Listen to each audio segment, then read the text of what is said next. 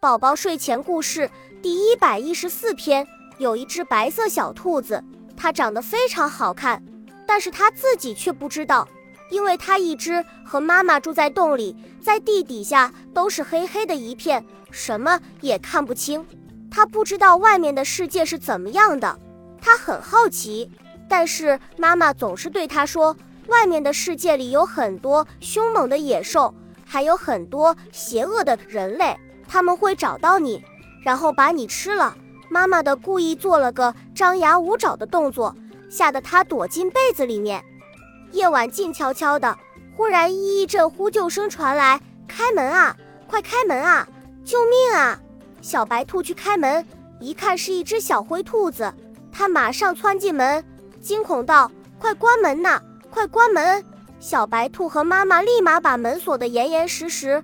这时，外面传来一阵可怕的拍门声。“你给我出来！你看我今天不吃了你！”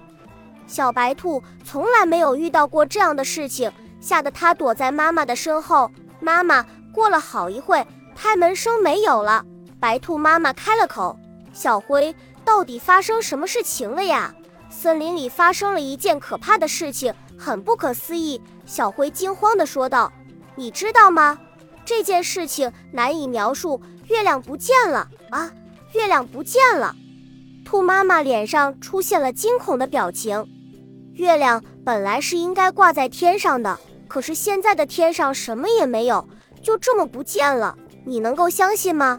小灰说：“你是说消失了吗？”白兔妈妈说道：“这太不可思议了。”小灰点点头，显得十分的无奈。